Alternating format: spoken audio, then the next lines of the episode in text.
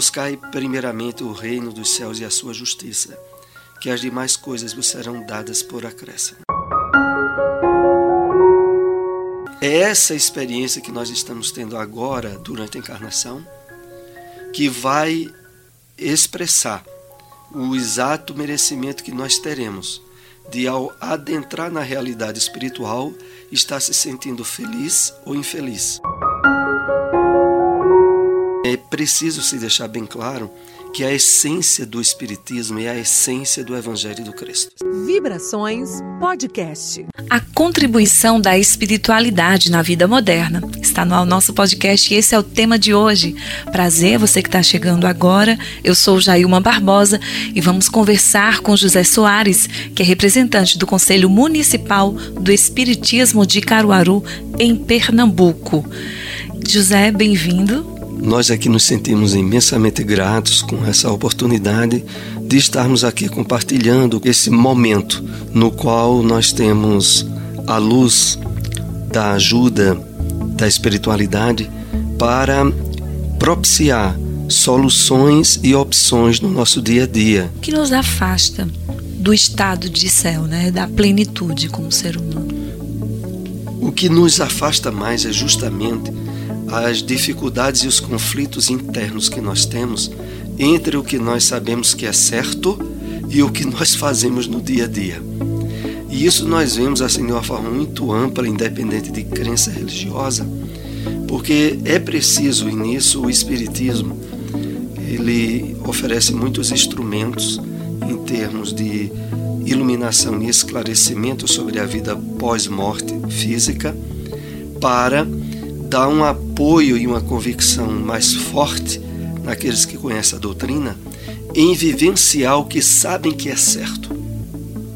E o que é certo, o que é moral, o que é ético, o que está em harmonia com o Evangelho do Cristo, muitas pessoas têm dificuldade porque, infelizmente, ainda a grande massa da humanidade, envolta pelo clima do materialismo, do imediatismo e da egolatria, como nós o percebemos, tenta barganhar a, o aproveitamento da experiência humana, mesmo que isso gere conflito com o que a pessoa sabe que é certo ou errado.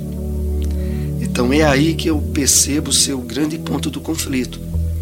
E nesse lado, saber a situação que se tem após a entrada na espiritualidade ou a vida após morte e as consequências disso, de acordo com o que a gente vive durante a experiência física faculta com que, de certa maneira, os espíritas encontrem um apoio de convicção e de incentivo que às vezes falta em outros grupamentos religiosos. Mas a gente entende, e aqui eu volto a reforçar esse aspecto, de que muitas pessoas estão na crença e na religião que está mais adequada à, à maturidade espiritual e evolutiva dela. E dentro daquela crença, ela sempre estará bem se ela estiver fazendo o esforço que a consciência dela assinala. Então, o problema gerador de uma infelicidade temporária, quer seja alguém espírita, católico, evangélico, budista, de qualquer crença, a base do conflito está em ter consciência de que algo é certo, mas não vivenciar aquilo que é certo, por razões que podem ser do ego, do materialismo, seja qual for, isso é gerador de uma certa incompletude e de infelicidade pessoal.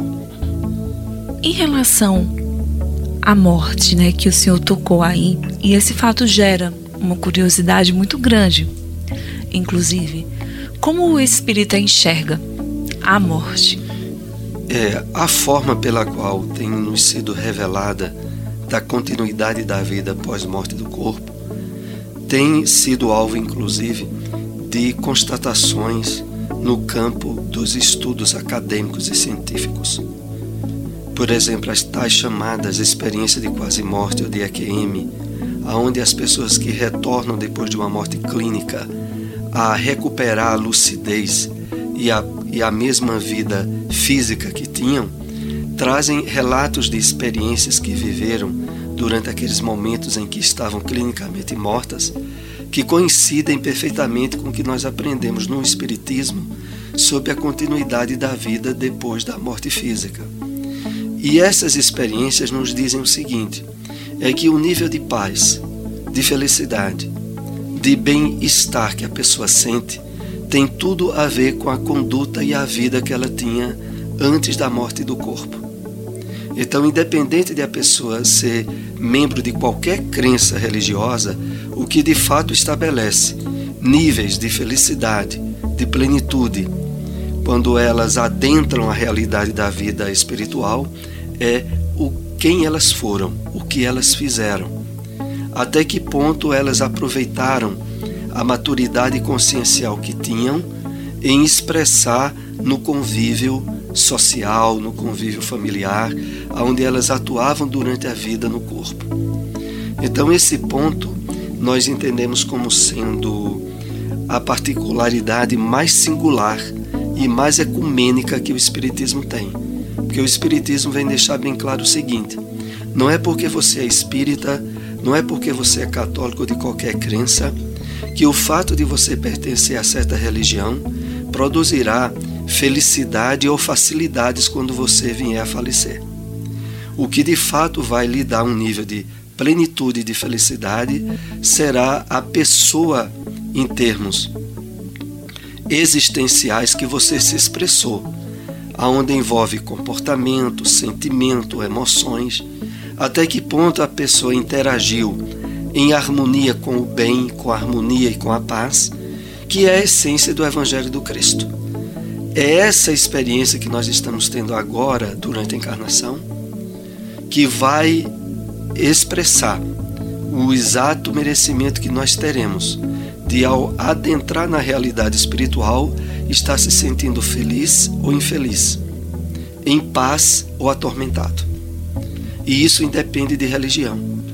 Isso é que, para nós, eu volto a ratificar, é o que mais nos admira no conhecimento da filosofia, da religião e da ciência espírita. Porque o Espiritismo ele sempre procura fazer um triângulo de apoio recíproco, onde o que ele ensina precisa ser avaliado, refletido, que é o lado filosófico, e, dentro do possível, está em harmonia com as, as o contexto científico em termos de prova ou de logicidade, como eu havia apontado as questões da tal experiência de EQM. Então, esse ponto é muito importante, porque ele universaliza ah, o, o, ensino do Cristo em termos de evangelho, aonde a, particular, a particularidade religiosa de alguém não é o fator principal. O fator principal é o comportamento, é a vida, é a expressão do Evangelho do Cristo, se assim podemos sintetizar, no dia a dia que a pessoa vivenciou ao longo da sua encarnação. Nós temos uma, uma crença, é, de maneira geral, é, de que a que se faz, a que se paga, né? Ditos bem populares e que muita que está enraizado na nossa Exato. cultura humana mesmo, né? É, que se você está pagando hoje, se você está sofrendo hoje, é porque alguma coisa você aprontou anteriormente. E muita gente também é, populariza de que se hoje você está numa vida de sofrimento e não entende o que foi, você está pagando algo da vida anterior.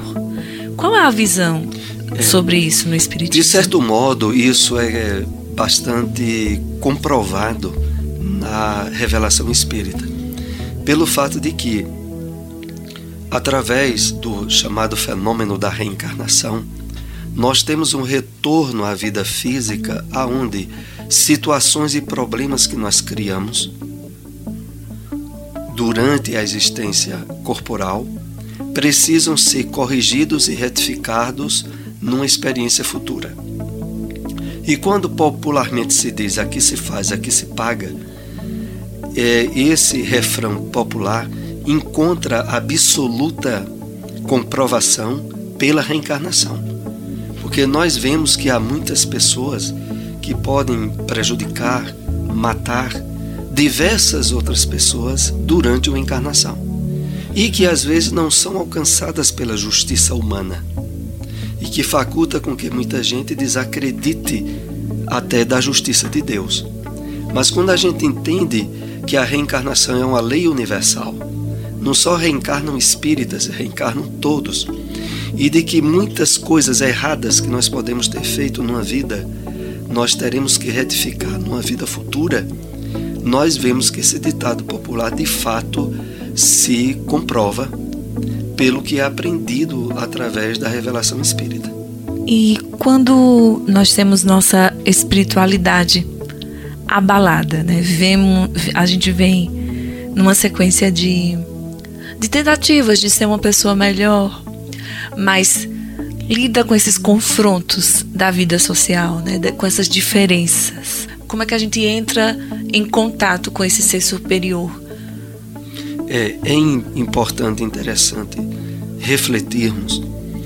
E aqui eu quero outra vez expressar bem a questão dos princípios ecumênicos do Evangelho do Cristo, que inclusive se aplicam completamente ao que é mostrado nas grandes religiões orientais, do budismo ao islamismo ao brahmismo, aonde de certo modo é, tanto a questão da lei do amor que Jesus expressou e vivenciou entre nós, como também princípio da reencarnação são muito inerentes, porque à luz da doutrina espírita há inúmeras passagens e citações do Evangelho aonde ficou de forma muito taxativa a lei da reencarnação.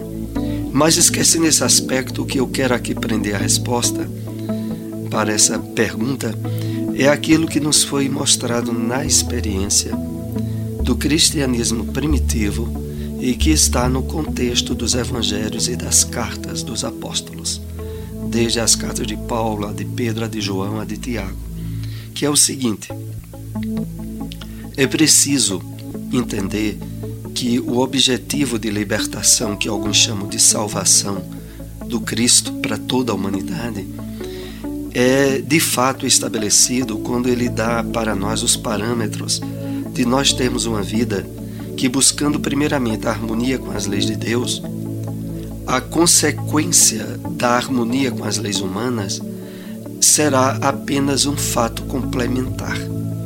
O Cristo colocou isso de uma maneira bem implícita quando ele, ele especificou o seguinte: Buscai primeiramente o reino dos céus e a sua justiça que as demais coisas vos serão dadas por acréscimo.